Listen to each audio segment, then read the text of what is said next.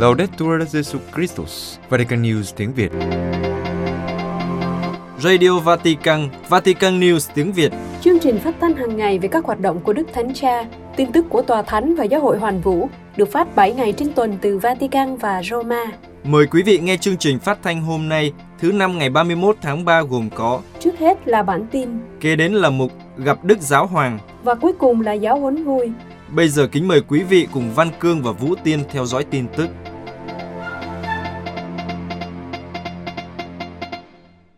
Đức Thánh Cha chia buồn về sự qua đời của Đức Hồng Y Antonios Nagui. Vatican, ngày 29 tháng 3, Đức Thánh Cha đã gửi điện thư bày tỏ lời chia buồn về việc Đức Hồng Y Antonios Nagui, người Ai Cập, thượng phụ hưu trí của Công giáo Copte Ai Cập, qua đời hôm 28 tháng 3 tại Bệnh viện Ý ở Cairo sau thời gian dài bị bệnh, hưởng thọ 87 tuổi.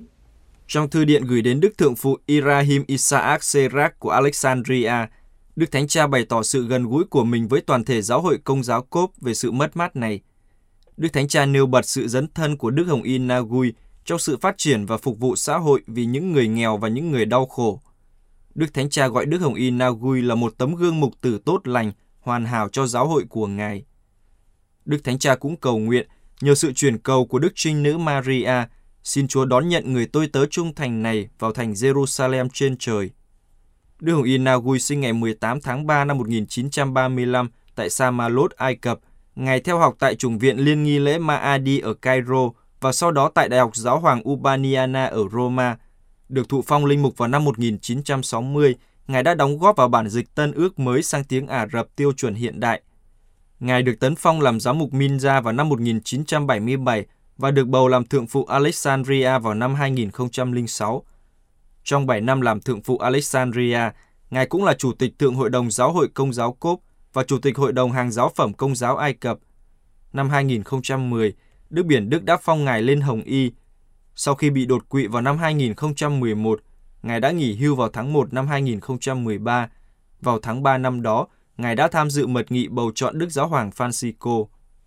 Đức Hồng Y Nagui là một người ủng hộ mạnh mẽ việc đối thoại đại kết, đặc biệt là với các tín hữu chính thống Cốp, cộng đoàn Kitô hữu lớn nhất ở Ai Cập. Ngài cũng lo ngại về việc chủ nghĩa cực đoan Hồi giáo đang gia tăng, đe dọa các Kitô hữu Ai Cập, đặc biệt là sau cuộc nổi dậy mùa xuân Ả Rập, lật đổ Tổng thống Ai Cập Hosni Mubarak vào năm 2011 và nhấn mạnh rằng cần phải tách biệt lĩnh vực chính trị và tôn giáo. Với sự qua đời của Đức Hồng Y Nagui, Hồng Y đoàn còn 211 vị, trong đó có 119 Hồng Y cử tri, nghĩa là những người dưới 80 tuổi có quyền bầu cử. Đức Hồng Y Krajewski trao xe cứu thương Đức Thánh Cha tặng trẻ em Ukraine bị thương. Ukraine, Đức Hồng Y Konrad Krajewski, chánh sở từ thiện của Đức Thánh Cha đã đến Ukraine hôm Chúa Nhật và trao một xe cứu thương cho Trung tâm Sức khỏe Bà Mẹ và Trẻ Em của khu vực. Xe này đã được Đức Thánh Cha làm phép và tặng cho các trẻ em Ukraine bị thương trong cuộc chiến đang diễn ra tại Ukraine. Bằng một dấu hiệu cụ thể về sự gần gũi, nâng đỡ và trợ giúp người dân Ukraine đang trải qua nhiều đau khổ vì chiến tranh, Đức Hồng Y Krajewski đã đưa chiếc xe cứu thương được trang bị đầy đủ đến Lviv. Các nhà chức trách Ukraine đang hỗ trợ khoảng 250.000 người được di tản từ các vùng chiến sự đã nhận được món quà của Đức Thánh Cha. Đức Hồng Y Krajewski nói, thật là một đặc ân lớn đối với tôi khi được giao nhiệm vụ trao tặng món quà đặc biệt là chiếc xe cứu thương này.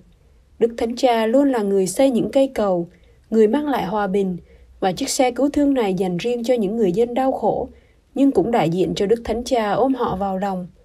Đó là một cách nói, tôi ở gần anh chị em, tôi đau khổ với anh chị em, tôi yêu cầu và cầu xin hòa bình cho đất nước đang gặp nhiều khó khăn này.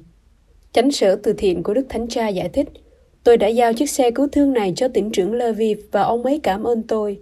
Ông ấy cảm ơn Đức Thánh Cha và nói rằng chiếc xe cấp cứu này được dành cho bệnh viện Nhi để cứu những trẻ em đến từ các khu vực chiến tranh. Một quan chức Ukraine nói rằng đây là món quà quan trọng vì số lượng người tị nạn trong khu vực đã tăng lên đáng kể. Xin cảm ơn Đức Hồng Y Krajewski. Chúng tôi cảm ơn Đức Thánh Cha Francisco vì những lời cầu nguyện của Ngài vì đã nhớ đến Ukraine. Điều đó mang lại cho chúng tôi sức mạnh. Chúng tôi muốn thế hệ tiếp theo của chúng tôi không phải chứng kiến chiến tranh và được khỏe mạnh. Trưa thứ Hai, ngày 29 tháng 3, Đức Hồng Y Krajewski đã cầu nguyện trong nhà thờ chính tòa Lviv. Đây là lần thứ hai Đức Cộng y thăm Ukraine kể từ khi chiến tranh bùng nổ, nhằm mang lại sự gần gũi và nâng đỡ của Đức Thánh Cha đối với những người đang chịu đựng xung đột. Trước đó, từ ngày 6 đến ngày 12 tháng 3, Đức Cộng y đã đến Rivne, Joppa và những nơi khác bị ảnh hưởng bởi xung đột. 100 tòa nhà tôn giáo bị quân đảo chính ở Myanmar phá hủy. Myanmar, khoảng 100 công trình tôn giáo đã bị quân đội Myanmar phá hủy tại các khu vực cuộc kháng chiến chống đảo chính diễn ra mạnh mẽ, đặc biệt là ở phía Tây Bắc và Đông Nam Myanmar. Kể từ tháng 12, quân đội Myanmar đã tăng cường các cuộc tấn công vào các bang Chin và Kaya, nơi có đa số người dân là Kitô hữu, và ở Sagaing và Mawe, các khu vực chủ yếu là Phật giáo. Từ tháng 2 năm 2011 đến tháng 1 năm 2022, quân đội đã phá hủy 35 nhà thờ và 15 tòa nhà thuộc khu vực khác ở Chin. Trong cùng thời kỳ này, ở Kaya có ít nhất 12 nhà thờ đã bị san bằng. Dù rằng sau cuộc đảo chính vào tháng 2 năm 2021, các tướng lĩnh đã thề rằng họ muốn bảo vệ các nơi thờ tự, nhưng các chùa chiền và các tu viện không tránh khỏi bị tàn phá. Từ tháng 4 sau đó, khi cuộc kháng chiến vũ trang của quân dân của các sắc tộc bắt đầu, ít nhất 50 tòa nhà tôn giáo đã bị phá hủy hoặc cướp phá. Đầu tháng này, các binh sĩ quân đội đã đánh bom một tu viện ở làng La Pandau thuộc quận Simapin của Sagaing, giết chết ít nhất 60 người ẩn náu ở đó. Cũng tại khu vực này vào cuối tháng 2, binh lính đã đột kích vào tu viện ở làng Chinpone và sử dụng 80 trẻ em làm lá chắn người trong ít nhất 36 giờ. Trong những tuần gần đây, các cuộc đụng độ tập trung ở bang Karen, vùng biên giới với Thái Lan. Cuối tuần qua, quân đội đã ném bom vào một số tỉnh, đánh vào các mục tiêu dân sự, bao gồm cả các cơ sở y tế. Trong khu vực này đã có ít nhất 150 người di cư trong nước. Trước tình hình này, Hội Truyền giáo Giáo hoàng Hải ngoại đã quyết định mở quỹ khẩn cấp S145 Myanmar để hỗ trợ các sáng kiến của các giáo hội địa phương. Trong đó có nhiều sáng kiến được đưa ra bởi các nhà truyền giáo trước khi các nhà truyền giáo nước ngoài bị trục xuất vào năm 1966. Mục tiêu của chiến dịch đó là giúp đỡ khẩn cấp cho hàng ngàn người, hỗ trợ mạng lưới tiếp nhận mà hai giáo phận Tang Ungo và Tang Ungji đang thiết lập. Nhiều tổ chức tôn giáo địa phương đã cộng tác với tình trạng khẩn cấp này, và khi làm như thế, họ cho thấy bộ mặt tươi đẹp nhất của Myanmar. Đó là một dân tộc, bất chấp nhiều đau khổ, đã ghi dấu ấn trong lịch sử của nó, chọn con đường liên đới. Một thanh niên Công giáo Indonesia được ca ngợi là người hùng xây dựng nhà thờ. Jakarta, một thanh niên Công giáo Indonesia đã được vinh danh với giải thưởng danh giá vì sáng kiến đầy cảm hứng trong việc xây dựng hơn 150 nhà thờ ở các vùng sâu xa của đất nước qua việc gây quỹ cộng đồng.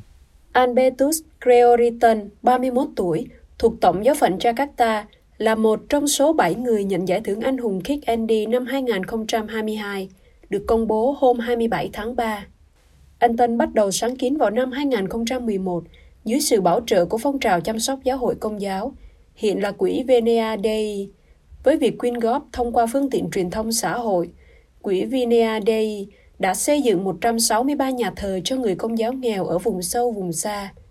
Trong những năm qua, quỹ cũng đã mở rộng phạm vi hỗ trợ bằng cách cung cấp học bổng cho khoảng 40 trẻ em thuộc các gia đình nghèo.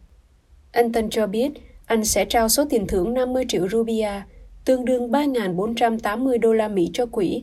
Anh nói, sẽ tốt hơn nếu trao số tiền này đến tất cả những người đã giúp thực hiện ước mơ của tôi cho Giáo hội Công giáo Indonesia.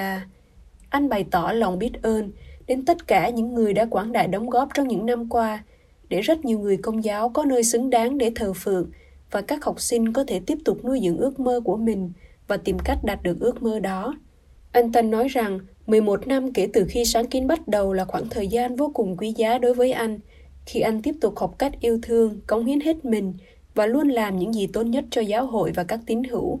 Anh và 42 tình nguyện viên của quỹ tiếp tục nhận được yêu cầu giúp đỡ của người Công giáo.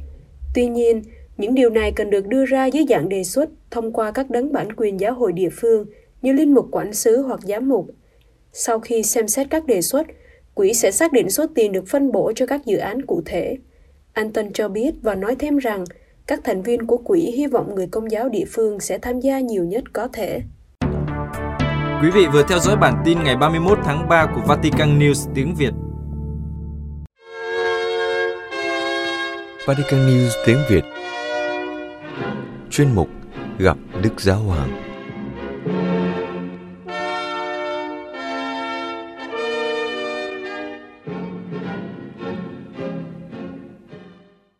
thưa quý thính giả, trong buổi tiếp kiến chung sáng thứ Tư 30 tháng 3, tiếp tục loạt bài giáo lý về tuổi già, Đức Thánh Cha giải thích cách thế mà ông Simeon và bà Anna là gương mẫu cho tuổi già. Lý do sống của họ là chờ đợi Thiên Chúa viếng thăm danh của Người, và họ đã trung thành chờ đợi Đấng Cứu Thế trong cầu nguyện và phục vụ. Cuối đời, cả hai đều biết nhận ra nơi hài nhi Giêsu là Đấng Cứu Thế, nguồn bình an và an ủi.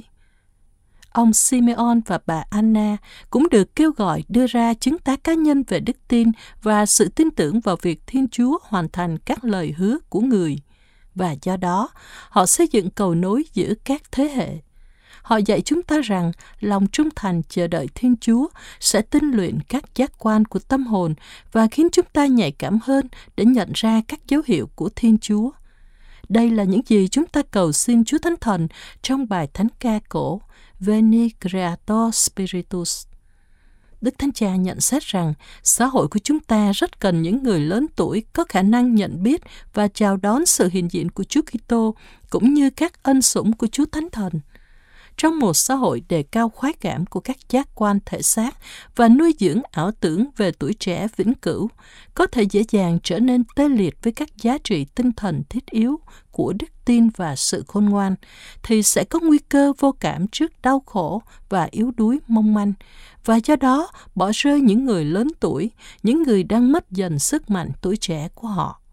Vì vậy, đối thoại giữa các thế hệ rất quan trọng để người cao tuổi truyền trí tuệ của mình cho lớp trẻ lắng nghe người già, phát huy tinh thần huynh đệ và hòa đồng xã hội.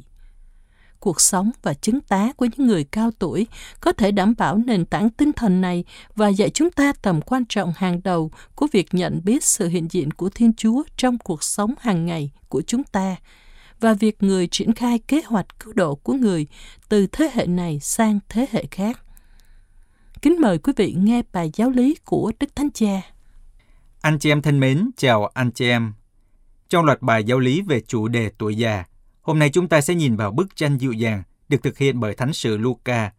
Thánh Sử mô tả hai nhân vật cao tuổi, ông cụ Simeon và bà cụ Anna. Lý do sống của họ trước khi rời khỏi thế giới này là chờ đợi Thiên Chúa viếng thăm.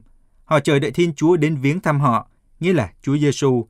Được Chúa Thánh Thần báo trước, ông Simeon biết rằng ông sẽ không chết trước khi nhìn thấy Đấng Cứu Thế. Bà Anna đến đền thờ mỗi ngày và hết lòng thờ phượng Thiên Chúa. Cả hai người đều nhận ra sự hiện diện của Chúa nơi hài nhi Giêsu, Đấng lấp đầy sự chờ đợi bấy lâu của họ bằng niềm an ủi và trấn an họ khi họ từ biệt cuộc đời. Chúng ta có thể học được gì từ hai nhân vật cao tuổi tràn đầy sức sống thiêng liêng này? Đầu tiên, chúng ta biết rằng sự trung thành của việc chờ đợi sẽ làm cho các giác quan trở nên sắc bén. Ngoài ra, như chúng ta biết, Chúa Thánh Thần thực hiện chính điều này, soi sáng các giác quan. Trong bài thánh ca cổ Veni Creator Spiritus, lạy thần khí sáng tạo xin hãy đến, mà chúng ta vẫn tiếp tục cầu khẩn Chúa Thánh Thần cho đến ngày nay, chúng ta hát Accente Lumen Sensibus, xin soi sáng các giác quan. Chúa Thánh Linh có khả năng làm điều này, mài dũa các giác quan của linh hồn, bất chấp giới hạn và vết thương của các giác quan của cơ thể. Tuổi già làm giảm khả năng cảm nhận của cơ thể bằng cách này hay cách khác, người thì mắt mờ hơn, người thì tai nặng hơn. Tuy nhiên, một tuổi già trôi qua trong sự chờ đợi Thiên Chúa viếng thăm sẽ không bỏ lỡ bước đi của người. Ngược lại, sẽ càng sẵn sàng để nắm bắt nó, sẽ nhạy cảm hơn để đón tiếp Chúa khi người đi qua. Chúng ta hãy nhớ rằng, thái độ của Kitô hữu là chú ý đến những lần Chúa viếng thăm, bởi vì người đi qua trong cuộc sống của chúng ta với sự linh hứng, với lời mời gọi trở nên tốt hơn. Và Thánh Augustino đã nói, tôi sợ Thiên Chúa khi người đi qua, tôi sợ mình không nhận ra người và để người đi vụt qua. Và chính Chúa Thánh Thần chuẩn bị các giác quan để hiểu khi Chúa sắp viếng thăm chúng ta, như Người đã thực hiện với ông Simeon và bà Anna. Đức Thánh Cha nói tiếp, ngày nay chúng ta cần điều này hơn bao giờ hết. Chúng ta cần một tuổi già được ban tặng các giác quan thiêng liêng sống động và có khả năng nhận biết các dấu chỉ của Thiên Chúa, hay đúng hơn là dấu chỉ của Thiên Chúa là Chúa Giêsu. Một dấu chỉ thách đố chúng ta. Chúa Giêsu luôn là một thách đố đối với chúng ta, bởi vì Người là một dấu hiệu cho người đời chóng váng, nhưng làm cho chúng ta tràn đầy niềm vui. bởi vì khủng hoảng không luôn luôn khiến chúng ta sầu buồn. Gặp khủng hoảng khi phụng thờ Thiên Chúa mang lại cho chúng ta sự bình an và niềm hân hoan. Sự tê liệt của các giác quan thiêng liêng, đây là điều tồi tệ. Trong sự phấn khích và choáng váng của các giác quan của cơ thể là một hội chứng phổ biến trong một xã hội nuôi dưỡng ảo tưởng về tuổi trẻ vĩnh cửu. Và đặc điểm nguy hiểm nhất của nó nằm ở chỗ hầu như người ta không nhận thức được điều này. Chúng ta không nhận ra rằng chúng ta đang bị mất cảm giác. Các giác quan bị tê liệt, không hiểu điều gì xảy ra. Các giác quan nội tâm, các giác quan của Chúa Thánh Thần để hiểu sự hiện diện của Thiên Chúa hay sự hiện diện của sự ác. Khi các giác quan bị tê liệt thì không phân biệt được. Khi bạn mất xúc giác hoặc vị giác, bạn nhận ra ngay lập tức. Nhưng khi bạn mất cảm giác của tâm hồn, bạn có thể không nhận ra điều đó trong một thời gian dài. Bạn sống mà không nhận ra mình đã mất cảm giác của tâm hồn. Nó không chỉ đơn giản là việc nghĩ về Thiên Chúa hay tôn giáo. Sự vô cảm của các giác quan thiêng liêng liên quan đến lòng trắc ẩn và thương xót, sự xấu hổ và hối hận, lòng trung thành và sự tận tâm, sự dịu dàng và danh dự, trách nhiệm đối với bản thân và người khác. Các giác quan tâm linh bị tê liệt, làm lẫn lộn mọi thứ và người ta không cảm nhận được về mặt tâm linh những thứ như vậy. Có thể nói, tuổi già trở thành nạn nhân đầu tiên của việc mất khả năng cảm nhận này. Trong một xã hội chủ yếu sử dụng khả năng cảm thụ để hưởng thụ, chắc chắn người ta ít quan tâm đến những người yếu đuối và sự cạnh tranh của những kẻ hùng mạnh chiếm ưu thế. Và như thế, chúng ta đánh mất sự nhạy cảm. Chắc chắn, sự hùng biện về sự hòa nhập là công thức nghi lễ của mọi diễn văn đúng đắn về mặt chính trị, nhưng nó vẫn không đem lại sự điều chỉnh thực sự đối với các thực hành của cuộc sống chung bình thường, một nền văn hóa của sự dịu dàng xã hội đang cố gắng để phát triển. Tinh thần huynh đệ của con người, điều tôi cảm thấy cần phải khởi động lại một cách mạnh mẽ, giống như một tấm áo bị bỏ đi, được ngưỡng mộ, nhưng trong một viện bảo tàng. Đúng thực là trong cuộc sống thực, chúng ta có thể quan sát thấy với lòng biết ơn cảm động, nhiều người trẻ có khả năng tôn vinh tình huynh đệ này một cách trọn vẹn nhất. Nhưng vấn đề chính là ở đây, có một khoảng cách đáng xấu hổ giữa chứng tá đầy nhựa sống về sự dịu dàng xã hội này và lối sống xu thời đòi hỏi tuổi trẻ phải thể hiện mình theo một cách hoàn toàn khác. Chúng ta có thể làm gì để thu hẹp khoảng cách này? Kết thúc bài giáo lý, Đức Thánh Cha nhận xét, từ câu chuyện của ông Simeon và bà Anna, cũng như những câu chuyện khác trong Kinh Thánh về tuổi già nhạy cảm với Chúa Thánh Thần, có một dấu hiệu ẩn dấu đang được đưa lên hàng đầu. Cách cụ thể, mặc khải khơi dậy sự nhạy cảm của ông Simeon và bà Anna bao gồm điều gì? Nó bao gồm việc nhận ra nơi đứa trẻ họ không sinh ra và lần đầu tiên nhìn thấy dấu hiệu chắc chắn về sự viếng thăm của Thiên Chúa. Họ chấp nhận không là nhân vật chính, nhưng là nhân chứng. Chỉ tuổi già thiêng liêng mới có thể đưa ra chứng tá này, khiêm tốn và trói lọi, làm cho nó trở nên đáng tin và gương mẫu cho tất cả mọi người. Tuổi già đã hun đúc nên sự nhạy cảm của tâm hồn, dập tắt mọi đố kỵ giữa các thế hệ, mọi oán hận, mọi phản kháng về một cuộc phiêu lưu của Thiên Chúa trong thế hệ mai sau, đều xảy ra khi họ qua đời. Sự nhạy cảm thiêng liêng của tuổi già có khả năng đánh bại sự cạnh tranh và xung đột giữa các thế hệ, theo cách đáng tin cậy và dứt khoát. Điều không thể đối với con người, nhưng có thể đối với Thiên Chúa, và chúng ta cần điều này rất nhiều ngày nay. Vào cuối buổi tiếp kiến, một lần nữa, Đức Thánh Cha đưa ra lời kêu gọi ngừng chiến ở Ukraine khi chào các trẻ em được đón tiếp bởi tổ chức giúp các em sống, bởi Hiệp hội Puer và bởi Đại sứ quán Ukraine cạnh Tòa Thánh. Đức Thánh Cha nói, với lời chào này dành cho trẻ em, chúng ta cũng trở lại suy nghĩ về sự quá dị này của chiến tranh, và chúng ta căn tân lời cầu nguyện của mình để ngăn chặn sự tàn ác man rợ này là chiến tranh. Trong chặng cuối của hành trình mùa chay, chúng ta hãy nhìn lên thập giá của Chúa Kitô, biểu hiện cao nhất của tình yêu Thiên Chúa, và chúng ta hãy cố gắng luôn gần gũi với những người đau khổ, với những người cô đơn, người yếu thế đang chịu bạo lực và không có người bênh vực họ.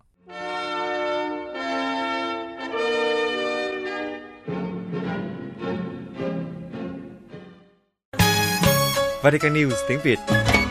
Chuyên mục Giáo huấn vui. Anh Huy và Trần Đình. Xin chào quý vị trở lại với Giáo huấn vui của Vatican News tiếng Việt. Và chúng ta đang tìm hiểu tông huấn Niềm vui của tình yêu về đời sống hôn nhân và gia đình, kỳ số 73, từ số 247 đến số 249. Kỳ số 73 cho nên là cho bả bay luôn ha. Giờ tôi hỏi cậu này, tình hình vừa qua sao rồi? Mọi sự ổn không? Ổn thì mọi sự đều ổn. Nhưng có điều không có gì trật tự. Ủa là sao ba? Ổn rồi là không trật tự là sao? Thì ổn với lại trật tự nó hai cái phạm trù khác nhau, đúng không? Ổn á thì không nhất thiết phải trật tự, mà trật tự thì chưa chắc đã nghĩa là ổn. Là sao ta? Nhưng mà cũng có lý á. Ông thấy không? Ông thấy là ông vô phòng tôi á, ông thấy là rất là ngăn nắp trật tự đúng không? Cứ nói đại là có đi, có đúng không? Có đúng không? Nhưng mà vậy thôi chứ phòng thì ngăn nắp trật tự với tâm hồn nó chắc chắn gì là ổn. Trời ơi, có cái độ sâu không? Đấy, có ví dụ liền vậy người ta mới hiểu thôi ông ơi. Rồi. Cuộc sống mà đúng không? Đâu phải là cứ giải phương trình như toán thôi mà cứ phải mọi sự là phải vào khuôn. Đấy, nó có những cái cấp độ khác nhau đúng không? Cuộc sống là không lường được. Đấy. Người ta bảo là không có cái gì đen mà cũng không có cái gì trắng hết trơn. Mà lúc nào nó cũng phải có màu nâu. Đấy. Nâu hay là tím hay là hồng cánh sen đấy. Thì cái đấy là tùy từng người. Ví dụ như là tớ là màu nâu là được rồi. Đỉnh màu nâu giờ mới biết đó nha. Rồi. Nói chung dẫn nhập từ đầu đến giờ ấy là cậu muốn chốt cái điều là hôn nhân là không vào khuôn được đúng không? Đó, đề tài là như vậy đó. Nói sớm mình phải lung khởi một tí đó. Ví dụ như ông thấy không, hôn nhân á, nhưng mà đâu phải cái nào cũng vào khuôn đâu. Ví dụ như là ly thân nè, ly dị nè, thậm chí là ly dị tái hôn nữa. Có nghĩa là đi bước tiếp ấy đúng không? Thì những trường hợp như vậy thì cũng không có thể coi họ là ngoài giáo hội được đúng không? Là không gạt họ ra đúng không? Đúng rồi, không được gọi họ là bên ngoài được.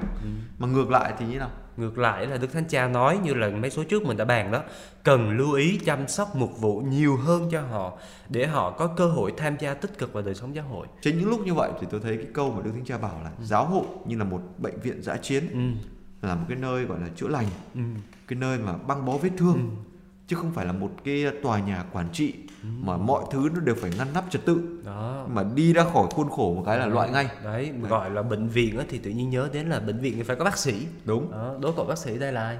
Bác sĩ một cử nhân lành đúng không? Là Chúa Giêsu đó. Đấy, nên Chúa Giêsu mới nói là người khỏe mạnh thì không cần thầy thuốc, người đau ốm mới cần. Đấy, ai mà tự cho mình là công chính thì tự gạt mình ra khỏi một cái nhóm của những người tội nhân.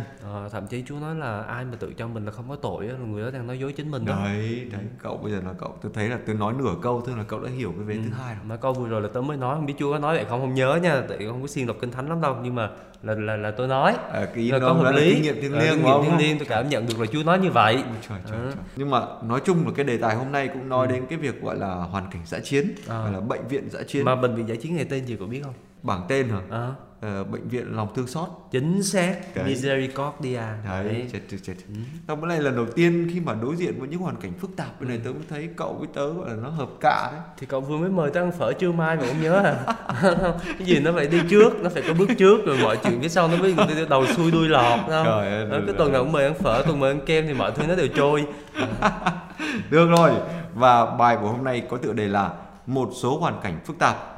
Qua bài mới xem coi là bệnh viện dã chiến hôm nay chúng ta phải đối diện với những hoàn cảnh phức tạp và sẽ có những phương thuốc như thế nào nhé. Số 247. Cần có quan tâm đặc biệt đến những vấn đề liên quan đến hôn nhân hỗn hợp. Ở đây là đang nói đến hôn phối giữa những người Công giáo và những người đã được rửa tội mà không phải là Công giáo, ví dụ như là người Tin lành chẳng hạn. Đúng rồi. Đó. Thì mặc dù là mang một sắc thái đặc biệt nhưng mà họ vẫn có nhiều yếu tố tuy là khác biệt nhau mà cần được tôn trọng và phát huy, hoặc là vì giá trị nội tại của chúng, hoặc là vì chúng có thể góp phần cho trào lưu đại kết. Có nghĩa là gia đình đó trở thành dấu chỉ cho việc đại kết, đúng không? Cho sự hiệp nhất của các Kitô hữu đó. Đấy, đúng rồi. Và nhằm mục đích ấy thì Đức Thánh Cha nói nên tìm cách để có sự cộng tác chân tình giữa thừa tác viên của Công giáo và thừa tác viên không Công giáo. Đúng rồi, đấy. Từ giai đoạn chuẩn bị hôn nhân cho tới lễ cưới luôn. Đấy. Và về việc chia sẻ thánh thể thì sao? Thì chúng ta cần lưu ý rằng Đức Thánh Cha nói việc quyết định chấp nhận bên phối ngẫu không Công giáo có được rước lễ hay không phải được thực hiện phù hợp với các quy định chung hiện hành và cả đối với các Kitô hữu Đông phương cũng như với các Kitô hữu khác.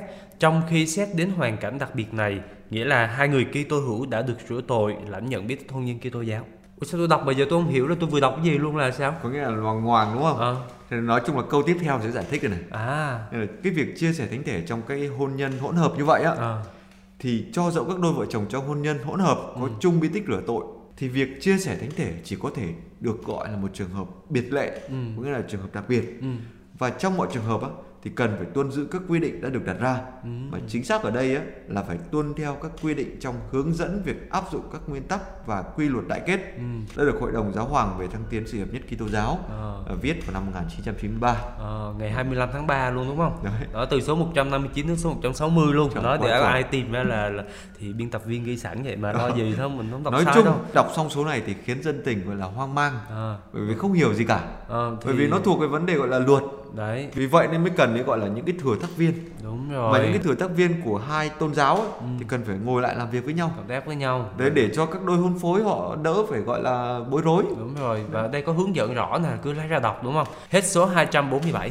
Và số này thì đề cập đến hôn nhân hỗn hợp, tức là hôn nhân giữa Kitô hữu, một người là Công giáo, một người kia không phải là Công giáo. Đó. Và Đức Thánh Cha nhấn mạnh là có nhiều yếu tố cần phải được tôn trọng và phát huy. Đó. Bởi vì bản chất của nó, cái giá trị nội tại của hôn nhân này nó cần được tôn trọng và phát huy. Và nó còn góp phần cho công cuộc đại kết nữa. Và riêng về khoản đại kết là Giáo hội cực kỳ quan tâm luôn. Có thấy không? Mỗi năm là dành nguyên hẳn một tuần trước ngày lễ Thánh Phaolô trở lại để mà cầu nguyện cho sự hợp nhất của các Kitô hữu. Đúng rồi, bởi vì không có cái dấu chỉ hiệp nhất nào hữu hình hơn là cái dấu chỉ gia đình hết rồi. Đó, là dễ thấy nhất không? Nhìn vào gia đình là chúng ta hiểu được cái sự hiệp nhất đúng không? Đúng rồi. Cái trường hợp mà hôn nhân hỗn hợp á là ít phổ biến ở Việt Nam đúng không? Bây giờ là mình sẽ qua một cái trường hợp gọi là cực kỳ phổ biến. Cực kỳ phổ biến số 248 là chúng ta nói đến hôn nhân khác đạo. Có cái bài hát Lạy Chúa con thương làng rất lâu rồi. Đó, thương người ngoại đạo. Đó, đúng đấy, không? Đó. Đúng rồi, đúng.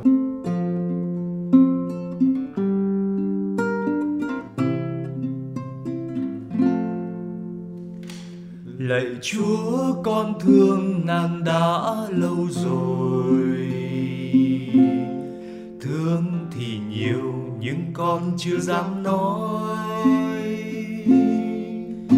Con thương nàng đã lâu rồi mà chưa dám hé môi, ngại ngùng không cùng tôn giáo thôi. Lạy Chúa con thương nàng rất ngoan đạo, thương nàng thường hay luôn đi xem lễ.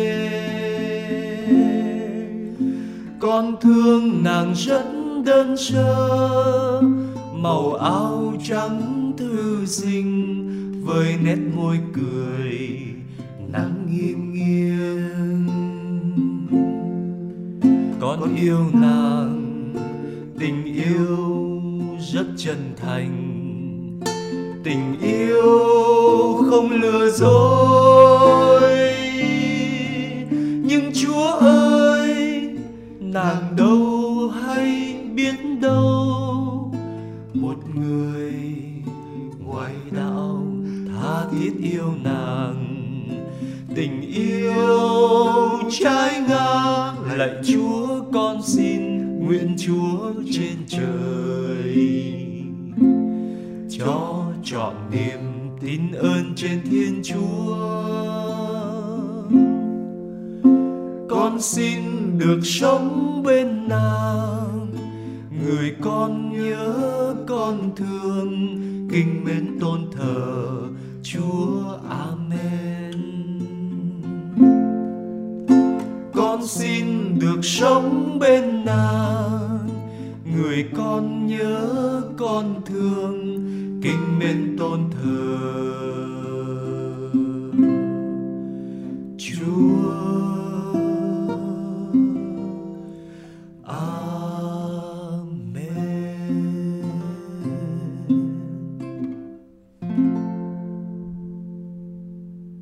Đức Thánh Cha nói những hôn phối khác đạo là nơi ưu việt, lạ ha, ưu việt luôn á, cho cuộc đối thoại liên tôn. Có một số khó khăn đặc biệt cả về căn tính Kitô giáo của gia đình dĩ nhiên rồi đúng không, lẫn việc giáo dục đức tin cho con cái. Đúng rồi, bởi vì nó khác cái tần số, khác cái điểm nhìn. Vậy thì trong trường hợp như vậy thì số các gia đình mà đôi vợ chồng kết hợp theo hôn phối khác đạo ngày càng gia tăng, nhất là trong các vùng truyền giáo.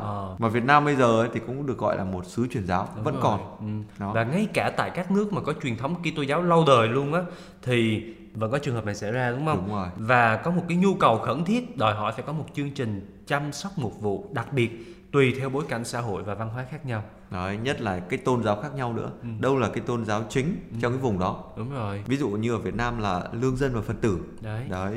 Thì Đức Thánh Cha còn nhấn mạnh đến một cái yếu tố khác, đó là tại một số quốc gia khi mà không có sự tự do tôn giáo thì người phối ngẫu Kitô giáo bị buộc phải cải đạo khác thì mới được kết hôn. Và thậm chí là họ không thể cử hành hôn phối khác đạo theo giáo luật quy định như bình thường nữa. Đúng rồi. Và thậm chí là cũng không thể rửa tội cho con cái của mình nữa. Bởi thế các sự tự do tôn giáo thiết yếu cần được khẳng định một lần nữa, đúng không? Là phải được tôn trọng đối với tất cả mọi người. Và vì thế nên cần phải đặc biệt chú ý đến những cái đôi nam nữ trong những cái cuộc hôn nhân như vậy. Không chỉ trong những thời kỳ trước lễ cưới thôi, mà là trong lễ cưới rồi sau khi đồng hành với họ như nào nữa. Đấy. Và ngoài ra thì cũng cần phải quan tâm đến gia đình của hai bên nữa. Đấy. Để cho họ là ngồi lại với nhau. Nó có những vẻ đẹp nhưng mà nó cũng có những thách đố rất là đặc biệt, đúng không? Trong những trường hợp như thế, Đức Thánh Cha nói cần phải chứng tỏ khả năng đem tin mừng cắm rễ sâu vào những hoàn cảnh như thế, mới mong có thể giáo dục con cái của họ theo đức tin Kitô giáo. Đúng rồi. Như vậy là hết số 248. Trường hợp này á, phải nói là ở Việt Nam là siêu phổ biến luôn. Đúng rồi, chứ gì nữa. Ông thấy nhá, số người Công giáo mình có bao nhiêu phần trăm này? 7%. Khoảng đó, tính trung bình đúng không? Chứ còn ở Bùi Chu quê ông là khác đó nha. Rồi không, Đà Lạt cũng đâu có phải vừa đâu. Vậy hả? Rồi 3% là thuộc các giáo hội Kitô khác. Còn lại là 90% đúng không? Là thuộc các tôn giáo khác hoặc là không tôn giáo. Đấy, vậy thì nếu mà cứ theo con số này mà tính thì chắc chắn là hầu hết các cặp hôn nhân sẽ là hôn nhân khác đạo. Trời ơi, ông nội gì mà chuyện yêu, chuyện đương, chuyện cưới hỏi của người ta mà ông cứ làm như bài toán, cứ theo số mà tính rồi tỷ lệ giữa đây không? Còn đâu là lãng mạn, còn đây là màu hồng, màu tím, rồi màu cánh sen gì nữa đó. Thật ra ấy, con số ấy, nó chỉ là một cái nhìn ban đầu thôi. Còn thực tế thì như tớ đã nói ngay từ đầu rồi, nó không phải là màu trắng, màu đen mà nó là màu nâu. Đấy. Là thiên hình vạn trạng đó, đúng không? Rồi. Mà bây giờ thiên hình vạn trạng ấy, mà cậu thử nói xem là nó thiên hình vạn trạng như nào? Thì thiên hình vạn trạng tức nghĩa là đa dạng. Ngoài cái chuyện là tính toán theo con số thì những cặp hôn nhân khác đạo có một cái hay nha. Đó, một vẻ đẹp nha. Đó là cơ hội để họ đối thoại liên tôn. Bây giờ cậu nói cho tớ là đối thoại liên tôn này với lại cái lúc trước mình gọi là đại kết đó, thì nó khác nhau như nào? Thì đại kết đó là đối thoại trong nội bộ giữa các Kitô hữu. Ví dụ như là người Công giáo này, người Anh giáo này, Chống giáo này, Anh giáo, Tin lành này đó.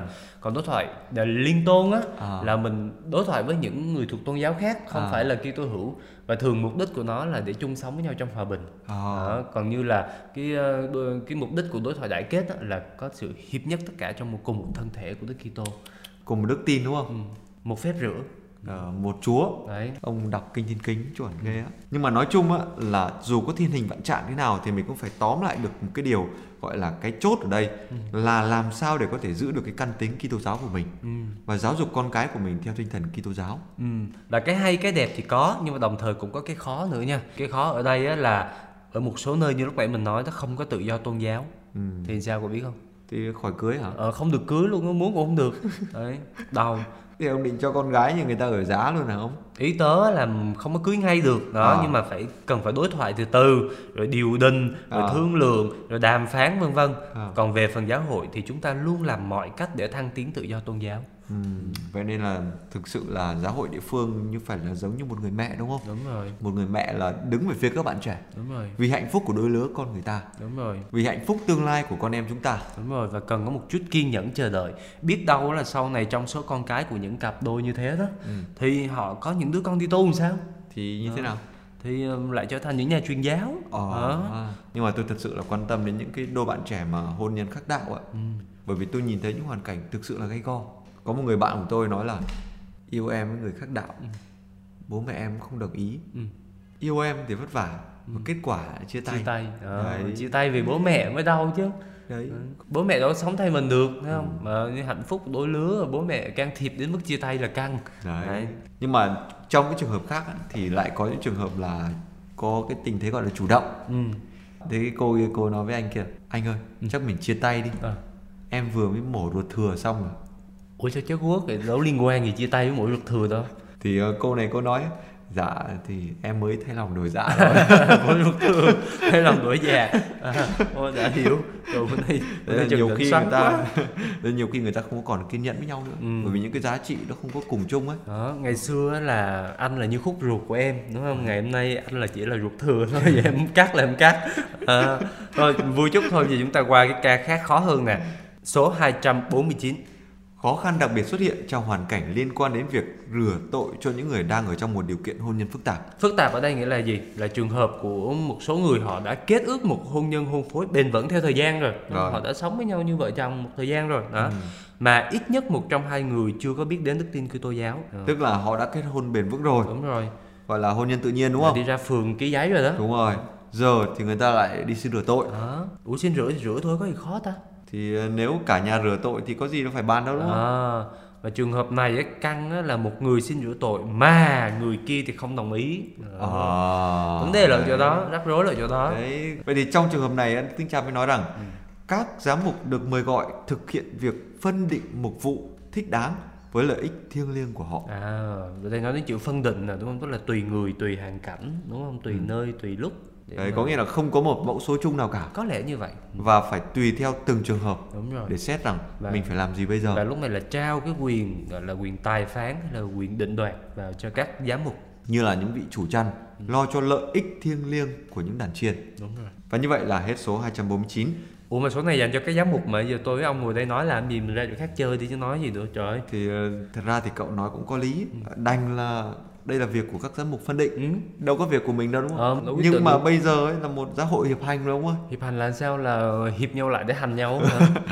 Hiệp hành có nghĩa là đi cùng nhau. Hành là đi. Không phải là họp nhau lại rồi hành nhau. Hỏng hết.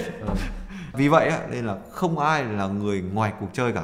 Không ai gọi là việt vị cả. Ý ông muốn nói là mọi người đều được mời gọi, là có những trăn trở, thao thức, băn khoăn, ưu tư về giáo hội đúng không? Đúng rồi. Làm thế nào để một giáo hội là phải trở thành một ngôi nhà thực sự. Mà ngôi nhà này không phải là chỉ dành cho những người uyên bác này, cho những người gọi là thánh thiện này, cho những người mà là phải dành cho tất cả mọi người. Vậy thì trong tư cách là một giáo hội hiệp hành, chúng ta sẽ cùng nhau cầu nguyện, rồi ưu tư và đóng góp theo hướng dẫn của Chúa Thánh Thần, để rồi chúng ta sẽ cùng bước đi trong giáo hội theo ý muốn của Chúa nhé. Vậy thì hẹn gặp lại quý vị và các bạn vào thứ 5 tuần tới trong chuyên mục Giáo huấn vui của Vatican News tiếng Việt. Xin chào và hẹn gặp lại.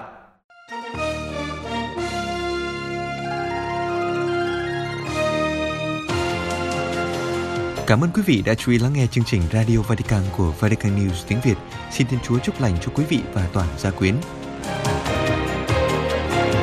Laudetur Jesu Christus, ngợi khen Chúa Giêsu Kitô.